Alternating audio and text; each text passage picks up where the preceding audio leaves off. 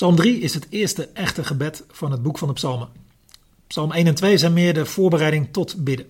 Psalmen die je willen helpen voordat je gaat bidden. Psalm 1 richt je op het woord van God in een wereld vol afleiding.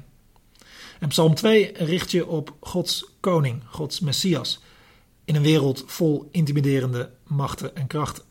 En dan Psalm 3. Die valt met de deur in huis. Dat mag blijkbaar als je bidt. Je nood gelijk voor de voeten van God werpen. We zullen nu eerst deze psalm lezen. Psalm 3. Een psalm van David op de vlucht voor zijn zoon Absalom. Heer, hoe talrijk zijn mijn belagers. Velen vallen mij aan. Velen zeggen van mij: God zal hem niet redden. U, Heer, bent een schild om mij heen. U bent mijn eer, u houdt mij staande. Roep ik tot de Heer om hulp. Hij antwoordt mij vanaf zijn heilige berg. Ik ga liggen, val in slaap en word wakker. De Heer beschermt mij. Ik vrees de tienduizenden niet die mij aan alle kanten omringen. Sta op, Heer, en red mij, God. Sla mijn vijanden in het gezicht, breek de tanden van de wettelozen. Bij u, Heer, is redding. Uw zegen rust op het volk. Het probleem van de schrijver van deze psalm, dit gebed is: Heer, hoe talrijk zijn mijn belagers. Velen vallen mij aan. En zijn omgeving is al niet erg ondersteunend. Velen zeggen van mij: God zal hem niet redden. Van zijn omgeving hoeft hij het dus niet te hebben. Die hebben hem al soort opgegeven. En in die nood gaat de schrijver van dit gebed bidden. Bidden begint inderdaad vaak als er hulp nodig is, als er nood is. En daar is niks mis mee, volgens de psalmen. Dat leert ons, als wij een probleem hebben, als we worden lastiggevallen, als we worden aangevallen, dan mogen we dat tegen God zeggen. Dat hoeft niet met formulieren in drievoud. Dat hoeft niet pas nadat je God op een heel precieze, omzichtige manier hebt benaderd. Nee, dat mag zo direct als je maar kunt. Je kunt God zo aanspreken. Persoonlijk, eerlijk, oprecht, direct, waar het op staat. En de nood van deze bidder van Psalm 3 is dat er mensen zijn die hem belagen. Hij noemt ze later vijanden. Waarschijnlijk werd in het oorspronkelijke liedgebed gedacht aan letterlijke belagers, fysieke vijanden. Misschien is dit lied wel van een koning met letterlijke vijanden, met mensen die hem van zijn troon willen stoten. Dat verklaart het opschrift boven de psalm, al is dat er hoogstwaarschijnlijk later bijgeplakt. Een psalm van David op de vlucht voor zijn zoon Absalom. Dat is het verhaal van David die op een vreselijk lafhartige en lage manier werd verraden. Zijn vrouwen verkracht, zijn eer afgenomen en er dreigde een burgeroorlog. Allemaal vanwege de zucht naar macht van zijn zoon Absalom. Dit soort type vijanden, daar gaat het in deze psalm over. Over reëel kwaad, kapotmakende machten. Maar dit is niet alleen een psalm met letterlijke belagers en fysieke vijanden. Nee, hij kan ook toepasbaar zijn in andere situaties. Een mens kan immers op vele manieren belaagd worden. Jij en ik ook. En als dat zo is, of ooit gebeurt, dan kunnen we dit gebed bidden. Mocht je ooit aangevallen worden door geruchten, roddels, onware verhalen. Mocht je ooit aangevallen worden door stemmen van jezelf, door stemmen uit het verleden. Mocht je ooit aangevallen worden door valse beschuldigingen. Als je je opgejaagd wild voelt, op de vlucht voor mensen uit je omgeving, mensen uit je verleden, dingen uit het verleden. Mocht je je ooit aangevallen voelen door geestelijke machten en krachten die je naar beneden trekken, die je zwart maken, die het duister maken, vergeet dan nooit dat je dat bij God kwijt kunt. Dat je linea recta naar Hem toe kunt gaan en het gewoon maar kan zeggen. Ze zijn echt met veel die mij belagen. Ik kan er niet tegenop. Het is te veel. En als je het bij God zoekt, dan zijn er altijd mensen die zeggen of denken: dat heeft geen zin. Het heeft geen zin om het bij God te zoeken, want God gaat je niet helpen. Er zijn altijd stemmen die zeggen dat je het in jezelf moet zoeken, het zelf moet oplossen.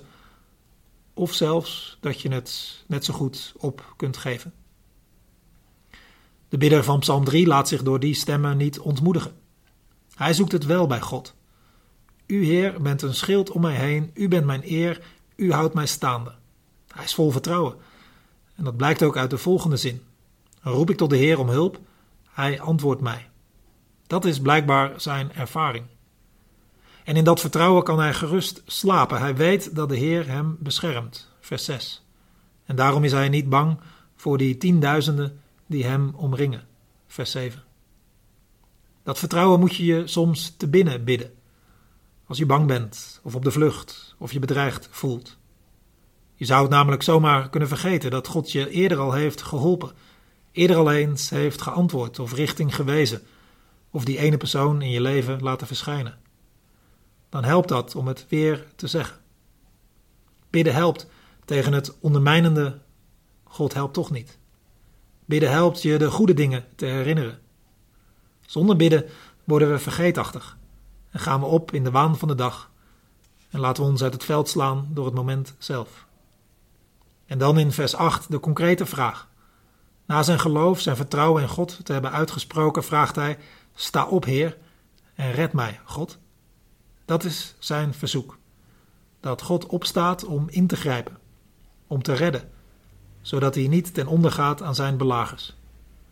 En daarna, in weinig fijnzinnige bewoordingen, vraagt hij of God de vijanden de tanden uit de mond zal slaan.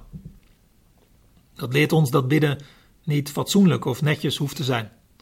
Onze woede en angst hoeft niet in keurige zinnetjes geuit te worden. We hoeven niet voor God te verschijnen in de beste versie van onszelf. God heeft liever wat we echt denken en zeggen dan wat onoprechte gebeden. Dus op zijn Rotterdams kun je bidden. Die klote gedachten, die klote roddels, die klote patronen, die klote mensen, die klote beschuldigingen, dat klote onrecht, dat klote verleden, die klote duivelse machten, die klote depressiviteit, dat is echt allemaal kloten. En als je daar zo zat van bent, als je het daar zo mee hebt gehad, als het je te veel wordt, dan mag je dat ook gewoon zeggen tegen God. Dat leert deze psalm. Het bij God neerleggen. En je hoeft het niet mooier te maken dan het is. De bidder neemt het recht daarbij niet in eigen hand. Hij slaat zelf niet om zich heen. Hij slaat zelf niet de tanden uit de mond van zijn vijanden. En daar wijst ook het einde heen, weer een woord van vertrouwen. Bij u, Heer, is redding. Uw zegen rust op uw volk. Het wordt in Gods hand gelegd. De God die redt, die zegent, die zijn mensen niet verlaat. En zo eindigt deze psalm in de rust en met vertrouwen. Hier bij deze psalm 3, er is ruimte voor de nood om die te uiten. Er is ruimte voor woede over vijanden die wetteloos zijn, die zich door niets of niemand laten gezeggen. De bidder kan dat niet hebben en daar is ruimte voor. Maar daar blijft het niet bij. Tijdens het bidden al en aan het eind van het gebed is het vertrouwen dat blijft. Hij laat het bij God. Dat is bidden. Dat de dingen waar je niet de hand in hebt, dat je die bij God laat. De dingen die lelijker en kwader en negatiever zijn dan je hebben kunt, dat je die bij God laat. Bij de dingen die groter zijn dan jouzelf, dat je die aan God toevertrouwt. Dat heeft in ieder geval één voordeel. Daar slaap je beter van. Dat zegt vers 6. In ieder geval, het zo bij God neerleggen. Dat geeft rust. Dank je voor het luisteren naar de Noorderlicht Rotterdam podcast.